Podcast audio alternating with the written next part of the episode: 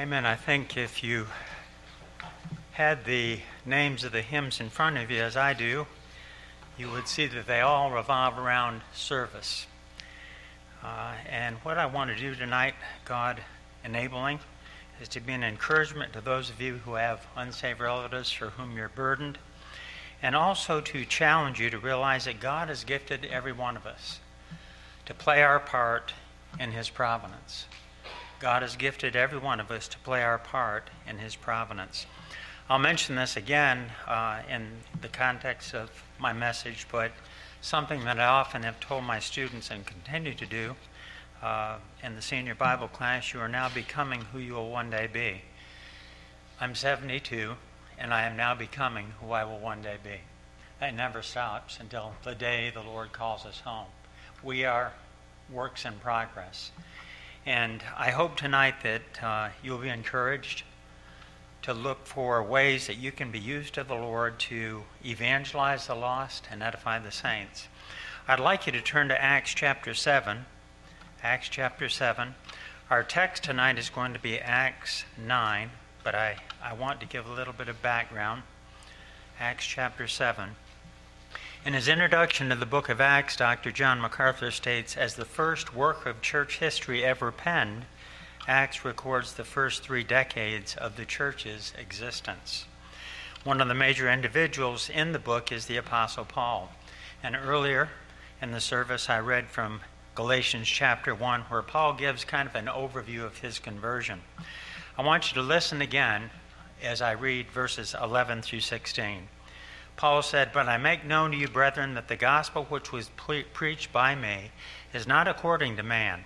For I neither received it from man nor was taught it, but it came through the revelation of Jesus Christ.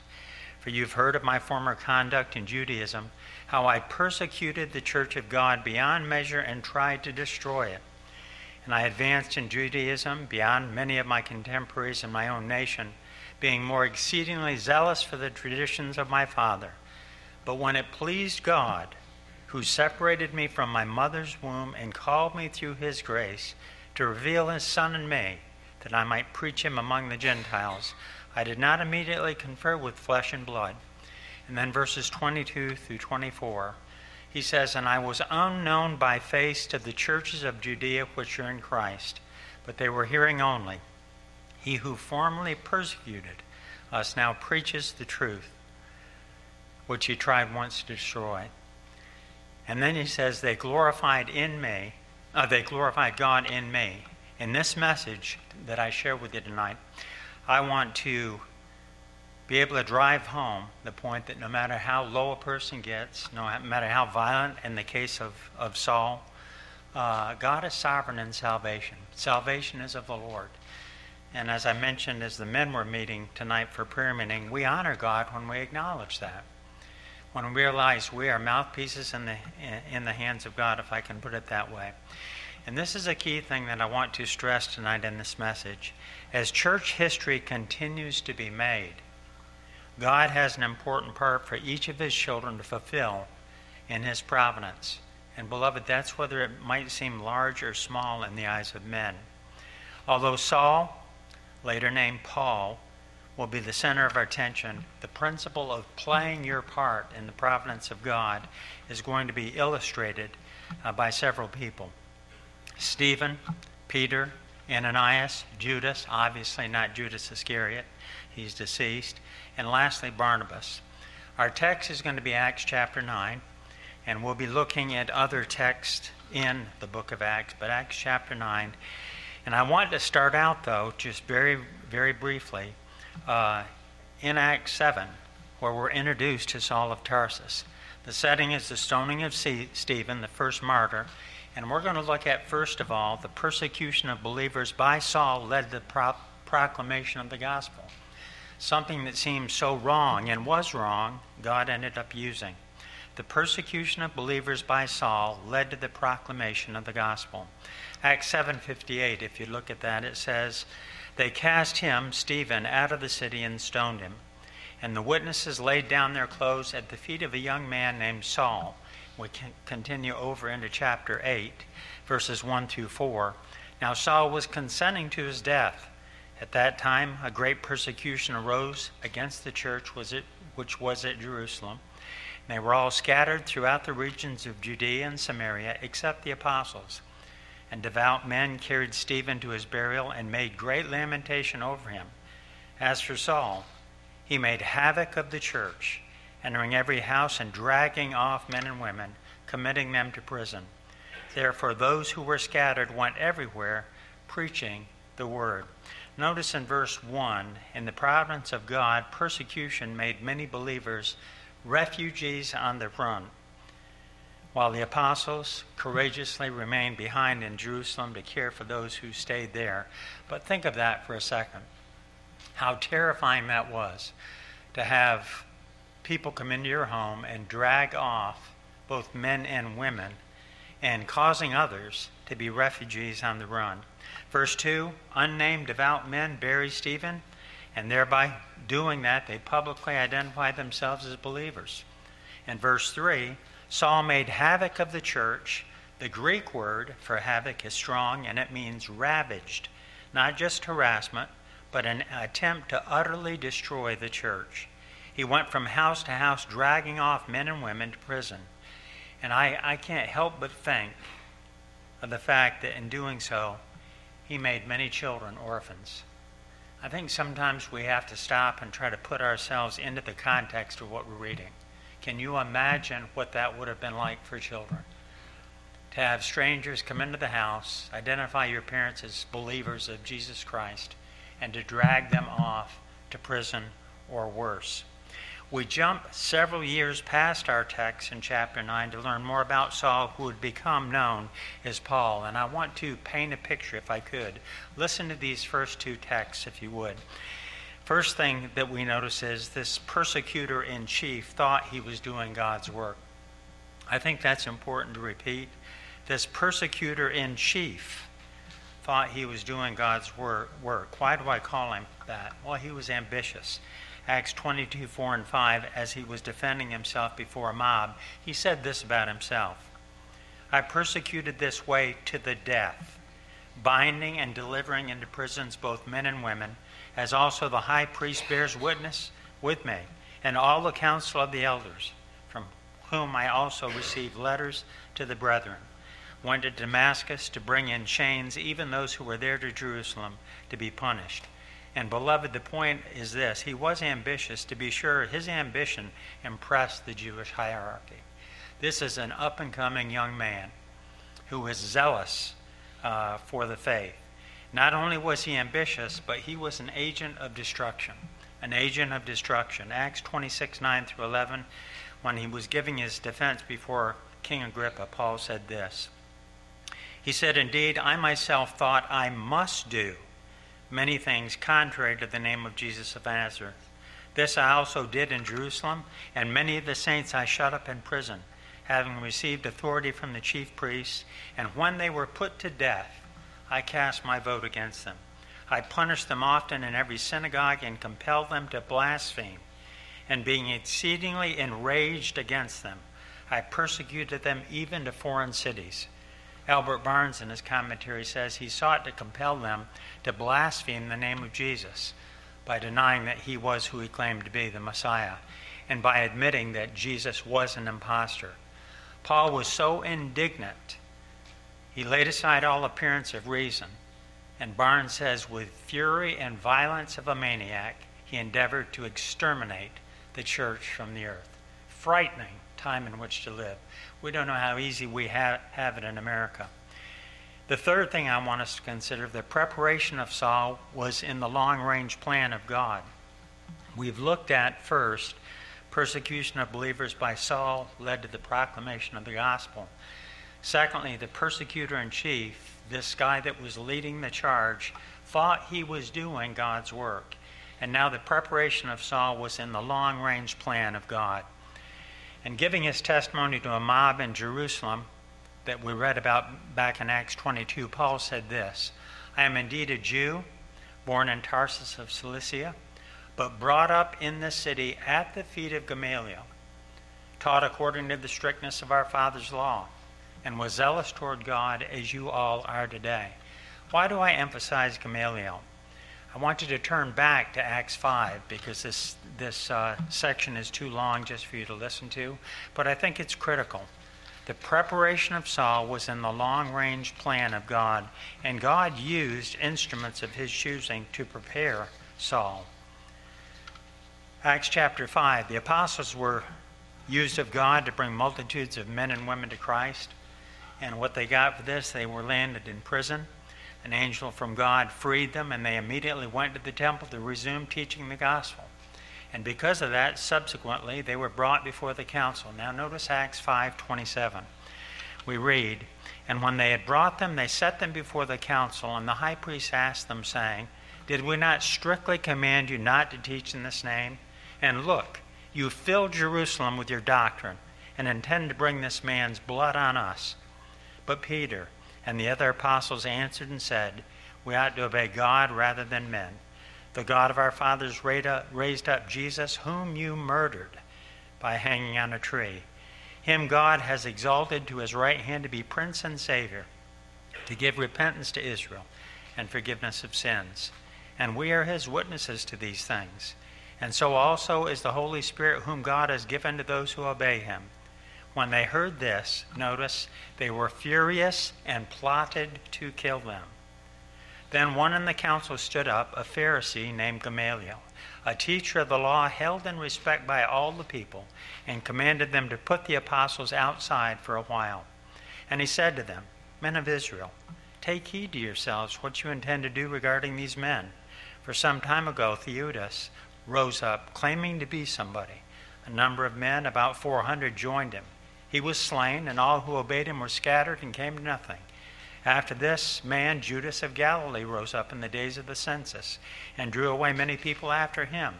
He also perished, and all who obeyed him were dispersed. And now I say to you, keep away from these men and let them alone.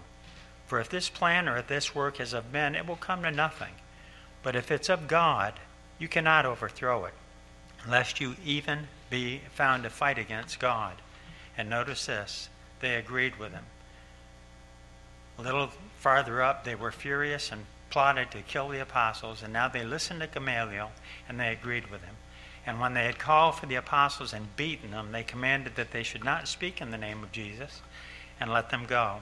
So they departed from the presence of the council, rejoicing that they were counted worthy to suffer shame for his name. And daily in the temple and every house, they did not cease teaching and preaching Jesus as the Christ. Concerning Gamaliel, Dr. John MacArthur states the following Like his grandfather, the prominent Rabbi Hillel, Gamaliel, the most noted rabbi of his time, led the liberal faction of the Pharisees. This prominent Jewish rabbi was Saul's teacher. To be taught by him would be significant it would be like attending an Ivy League school, if I can put it that way. God used this prominent Pharisee to spare the lives of the apostles in this occasion and to prepare Saul for an incredible future ministry to the Jews and the Gentiles. Now, folks, based upon what we've reviewed thus far, young Saul, the zealous Christian killer, would be the least likely candidate to end up is the most prominent herald of the gospel of Jesus Christ. And yet, when we look ahead at his ministry to the Gentiles and his contention with the Jewish establishment, he was being prepared all along for a unique, far reaching ministry.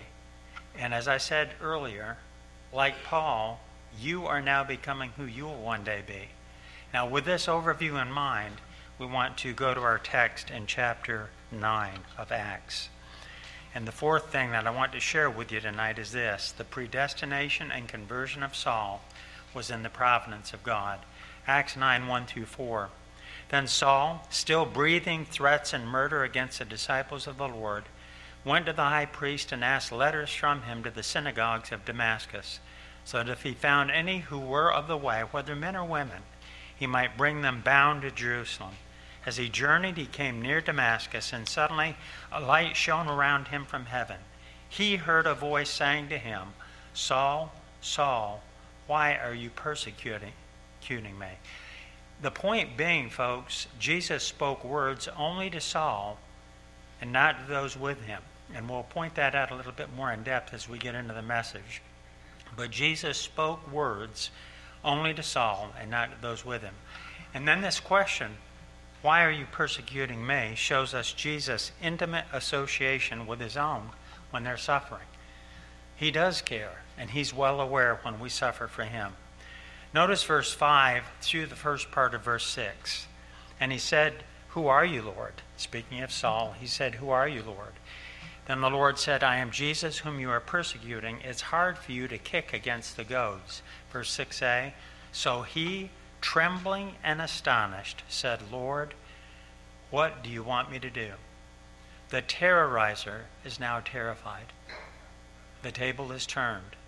Trembling, the word trembling means to dread or to be terrified. The word astonished means to stupefy with surprise or to astound and to amaze. Another way of putting it, beloved, is Saul realizes the enormity of what he felt he had to do for the cause of God. He realized the enormity of what he has done and the truth about who Jesus was. Now keep in mind, this, this was a, a guy like a hound on a trail, seeking Christians, showing no mercy whatsoever. The second part of verse 6 and verse 7 again state that the Lord spoke words to Saul. Look at the last part of verse 6. Then the Lord said to him, Arise and go into the city, and you will be told what you must do.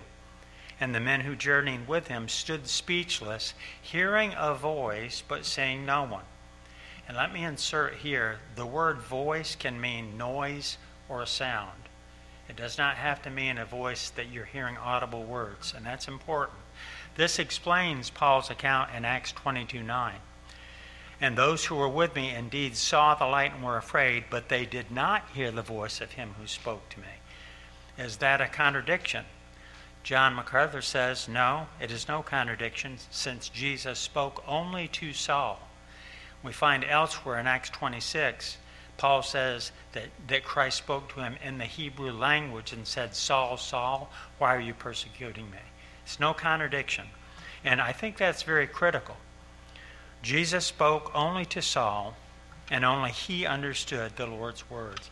MacArthur also states that Saul's companions saw the light, but only he saw the Lord Jesus. Only he was blinded by the light. And later in our text, this is going to be further confirmed. The Reformation Study Bible states Paul's companions can bear witness to objective, audible, visible phenomena. They heard a noise and they saw the light. So his experience is not merely a matter of Saul's imagination, yet the specific content of Christ's revelation is understood to Saul alone. To me, that screams of the sovereignty of God in salvation. The group heard a noise, saw the brilliant light, but Saul heard Hebrew words. Saul, Saul, why are you persecuting me? And he saw a vision of the Lord Jesus Christ. I'd like you to keep your place in Acts, Acts 9, and I want you to turn to Acts 28. And the point of turning there, folks, is just to underscore the fact that God must open the ears of people for them to understand the truth. The natural man understands not the things of God, neither can he, because they're spiritually discerned. God must open the ears of the unsaved for them to hear and understand. Let me give you background real quickly. We're going to read beginning in verse 23 of Acts 28, but listen if you would. Paul is under house arrest in Rome. The leaders of the Jews agreed to hear him. Now, notice verse 23 and following. So, when they had appointed him a day, many came to him at his lodging, to whom he explained and solemnly testified of the kingdom of God, persuading them concerning Jesus from both the law of Moses and the prophets from morning till evening. And some were persuaded by the things which were spoken, and some disbelieved. So when they did not agree among themselves, they departed after Paul had said one word. The Holy Spirit spoke rightly through Isaiah the prophet to our fathers, saying, Go to this people and say, Hearing you will hear and shall not understand, and seeing you will see and not perceive. Verse 27 For the hearts of this people have grown dull their ears are hard of hearing, their eyes they have closed, lest they should see with their eyes and hear with their ears, lest they should understand with their hearts in turn, so that I should heal them. Some heard and believed, while others heard and disbelieved. And as I said earlier, folks, God must do a work of grace for any natural man to hear the truth effectively embrace and embrace it savingly. And I would say this it behooves us to be praying fervently that God will open the ears of the understanding of our unsaved relatives and, and friends and neighbors, that He will show them His truth and enable them to understand it. Out of a group of zealous Christian killers that were with Saul, Saul alone heard Christ's message. And notice how the apostle, Saul, uh, apostle Paul's preparation under Gamaliel enabled him to speak about Jesus and the law and the prophets from morning until evening. I marvel at that. You know, when you put the big picture together and, and the puzzles of this together, how God, over years and over time, prepared this Christian killer to be a conduit of the gospel of Jesus Christ. Turn back, if you would, now to our text in Acts 9, where we will see that the haughty Saul is humbled. Look at verses 8 and 9. Then Saul arose from the ground, and when his eyes were opened, he saw no one. But they led him by the hand and brought him into Damascus. And he was three days without sight, and neither ate nor drank. By the grace of God, he who once described himself as a Hebrew of the Hebrews and a Pharisee would one day refer to himself as the chief of sinners. God has done a work of grace in his life and, and continues to as, as this unfolds. Number five that we want to look at, we've considered persecution of believers by Saul led to the proclamation of the gospel in the providence of God. The persecutor in chief, this guy that was out front, thought he was doing God's work. The preparation of Saul was in the long range plan of God. The predestination and conversion of Saul was in the providence of God. And now the pieces of the puzzle in God's providence each played their role. Now, I'm going to mention some names, and this is what prompted me to uh, study this and do this message. There are people in the Bible that are mentioned one time. Number one, it's amazing they're mentioned.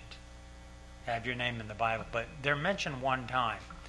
There are two in here that play somewhat of a minor role, one in particular. And I, it just made me realize every one of us who are believers have been given a job to do, if I can put it that way, in the providence of God. It's our responsibility to trust and obey. The pieces of the puzzle in God's providence each played their role. Verses 10 through 16. Now there was a certain disciple at Damascus named Ananias, and to him the Lord said in a vision, Ananias, and he said, Here I am, Lord. So the Lord said to him, Arise and go to the street called Straight, and inquire at the house of Judas for one called Saul of Tarsus. For behold, he is praying. And in a vision, he has seen a man named Ananias coming in and putting his hand on him so that he might receive his sight. Then Ananias answered, Lord, I've heard from many about this man, how much harm he has done to your saints in Jerusalem. And here he has authority from the chief priest to bind all who call on your name. But the Lord said to him, Go, for he is a chosen vessel of mine to bear my name before Gentiles, kings, and the children of Israel. For I will show him how many things he must suffer for my name's sake. Commentators that I read all agree that we ought not think that the things that Saul suffered were punishment for what he did to believers earlier.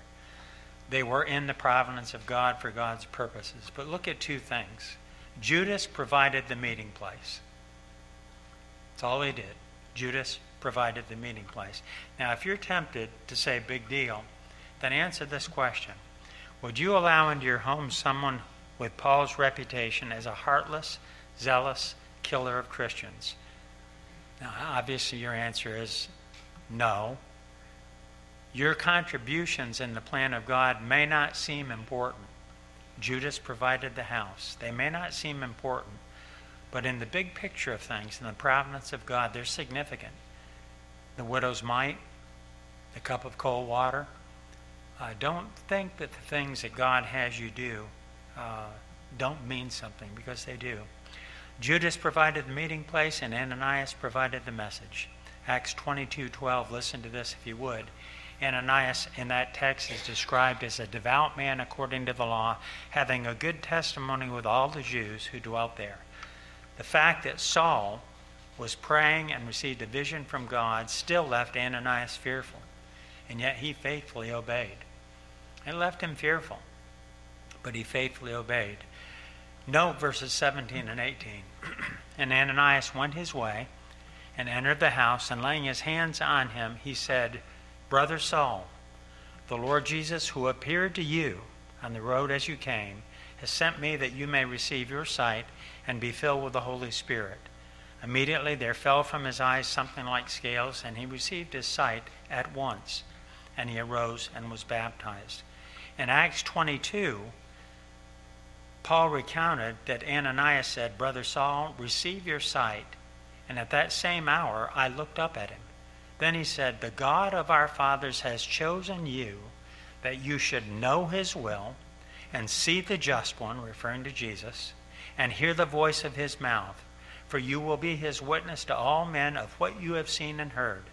And now, why are you waiting? Arise and be baptized and wash away your sins, calling on the name of the Lord, the name of the one he tried to get Christians to blaspheme, the name of the one that he thought was just a dead leader of a cult. He is going to call upon.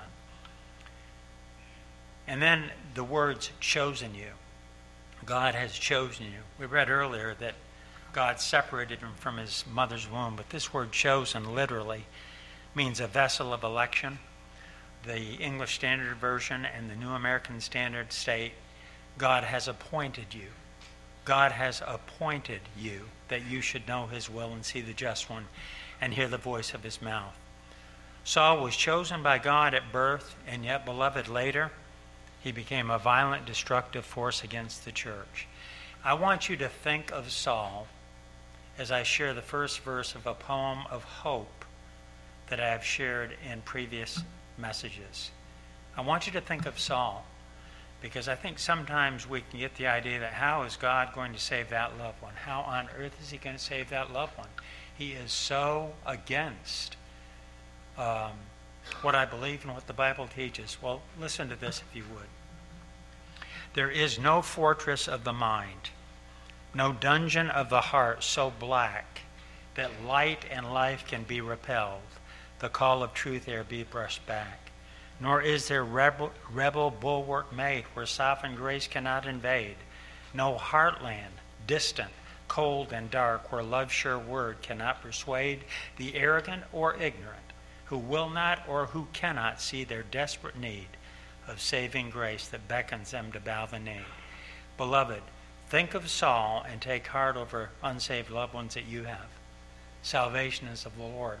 I will not get into this, but I'm just mention it generally, and I mention it to my Sunday school class because it's a marvel to me.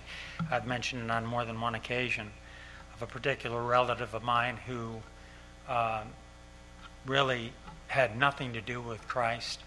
She had been educated in a religious school, um, but really didn't want much to do with Christ. I had some interaction with her. There's no doubt in my mind whatsoever that God, in His grace and mercy, has not only saved her, but has led her to really, in her own way, be an evangelist. And she can reach relatives that we both love better than I can because of common backgrounds that they have. So, my point is this I said at the outset for those of you who are sitting here and you've got unsaved loved ones, you've got unsaved uh, friends, pray to the God of grace that He will quicken them to life and grant them repentant faith. I have said this recently. I pray every night from Caleb right on down to the youngest, um, Sarah, that God in His grace will grow in the grace and knowledge all of our grandchildren who know Christ in a saving way, and He will quicken to life those who are not.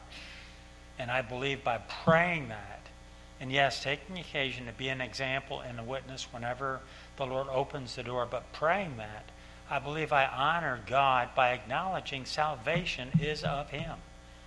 And He may not save them when I would like them saved. I would love them saved before He takes me home to glory. And this is kind of a parenthetical, somewhat funny, and then we'll go on. I can't resist. Um, when Micah and Maddie got married, I decided I was going to do a painting for each of our grandkids for their wedding present. And then it hit me. Sarah at the time was three. I won't even be around when she gets married, you know, unless something extraordinary happens. So I just ended up doing a painting for them all anyway. But the point being, getting back to this, I do pray daily, and I, I'm, I'm sure that you do also, that God in His grace and mercy will grow those of our loved ones who are in Christ, that they wouldn't be stagnant, that they would realize you are now becoming who you will one day be, spiritually speaking as well. And that He would save those who are not yet in Christ. Then we find this sixth thing, and there are only seven, so not to worry about the time. The pro- prosecutor. The prosecutor. Because he was judge, jury, and prosecutor. The prosecutor, Saul, becomes the protagonist, Paul. Protagonist. Not all that fancy word, but putting in, in layman's terms, a protagonist is a leader, a proponent, a supporter of a cause, a champion. And that would describe Paul. The prosecutor, Saul, becomes the protagonist, the champion, the leader, the proponent, the supporter of Christianity, Paul. Notice verses 19 through 22. So when he had received food, he was strengthened. Then Saul spent some days with the disciples at Damascus. Notice 20. Immediately he preached the Christ in the synagogues that he is the Son of God. Then all who were heard were amazed and said, Is this not he who destroyed those who called on this name in Jerusalem and has come here for that purpose, so that he might bring them bound to the chief priests? But Saul increased all the more in strength and confounded the Jews who dwelt in Damascus, proving that Jesus is the Christ. Beloved, again, we know that his training under Gamaliel was instrumental in proclaiming Christ as the promised Messiah. What an irony. What an irony. A teacher of teachers was Paul's mentor and prepared Paul to be able to converse from morning till night in the law and the prophets that Jesus is the Messiah. That is the providence of God. And then we see, finally, the predator of Christians becomes the prey of those whom he had tried to impress. Can I say that again? the predator of Christians becomes the prey of the very ones that he had tried to impress, the Jewish hierarchy. Verses 23 through the end of the chapter. Now, after many days were passed, the Jews plotted to kill him. But their plot became known to Saul, and they watched the gates day and night to kill him. Then the disciples took him by night and let him down through the wall in a large basket. And when Saul had come to Jerusalem, he tried to join the disciples, but they were all afraid of him and did not believe that he was a disciple. But Barnabas took him and brought him to the apostles, and he declared to them how he had seen the Lord on the road, that he had spoken to him, and how he had preached boldly at Damascus in the name of Jesus. So he was with them at Jerusalem, coming in and going out, and he spoke boldly in the name of the Lord Jesus, and disputed against the Hellenists, but they attempted to kill him. When the brethren found out, they brought him down to Caesarea and sent him out to Tarsus. Then the churches throughout all Judea, Galilee, and Samaria had peace and were edified, and walking in the fear of the Lord and in the comfort of the Holy Spirit, they were multiplied. Folks, just that sentence that all the churches had peace and were edified simply because Saul became Paul simply because the killer of Christians got converted. Uh, to me, that shows how fervent he was and how zealous he was in, in wiping out Christians. Un, like unwitting Gamaliel, like unwitting Gamaliel, had no clue who he was teaching. Like obedient Ananias, who had the message, like hospitable Judas, Barnabas, whose name means son of encouragement, played his part. I close with two texts that really get the big picture of Saul becoming Paul. Paul would later write in 2 Timothy 3 10 through 12, But you have carefully followed my doctrine, manner of life, purpose, faith, long suffering, love, perseverance, persecutions, afflictions, which happened to me at Antioch, at Iconium, at Lystra, what persecutions I endured, and out of them all the Lord delivered me. Folks, yes, and all who desire to live godly in Christ Jesus will suffer persecution. It's just a matter of time. All of those who desire to live godly in Christ Jesus will suffer persecution. And finally, in 2 Timothy 4 5 through 8, he wrote, But you be watchful in all things, endure afflictions, do the work of an evangelist, fulfill your ministry. For I'm ready to already being poured out as a drink offering. The time of my departure is at hand. I fought the good fight. I've finished the race. I've kept the faith. Finally, there's laid up for me the crown of righteousness, which the Lord, the righteous judge, will give to me on that day, and not to me only, but also to all who have loved his appearing. I want to close with three applications. In 1 Corinthians 12, we're told that the Holy Spirit gifts individual believers as he chooses. The text also reminds us that each unique part of the body of Christ has an important function. No matter what part you are, you have an important function. The providence of God, who is sovereign over all flesh, involves a myriad of people, both saved and unsaved alike. Um, Gamaliel, in this particular message, Pharaoh, in the Old Testament with Moses, but the providence of God, who is sovereign over all flesh, involves a myriad of people, both saved and unsaved alike. Saul, the zealous Christian killer, Gamaliel, the Pharisee who taught Saul, Ananias, the faithful mouthpiece of God, Judas, the provider of a meeting place, Barnabas, the mediator between Saul and the disciples, and finally Paul, the converted and commissioned instrument in the hand of God. Whether your role seems minor or major in the eyes of men, it's exactly as God would have it. Trust and faithfully obey. The second application. Although Saul's conversion was spectacular in many ways, in other ways it's no different than any other believer, all of whom are trophies of God's amazing grace. For us to say, I'm not as bad as Saul, shows an ignorance. Our righteousness is as filthy rags. And the last application, the last two verses of the poem that I read earlier, reveal a part that every one of us can play in the providence of God. A soldier of the hosts of light, mine is the herald's humble role. A herald proclaims news. Christ leads me to engage the hosts of darkness that enslave the soul. I must not fail to press the fight, full knowing it is God's to win.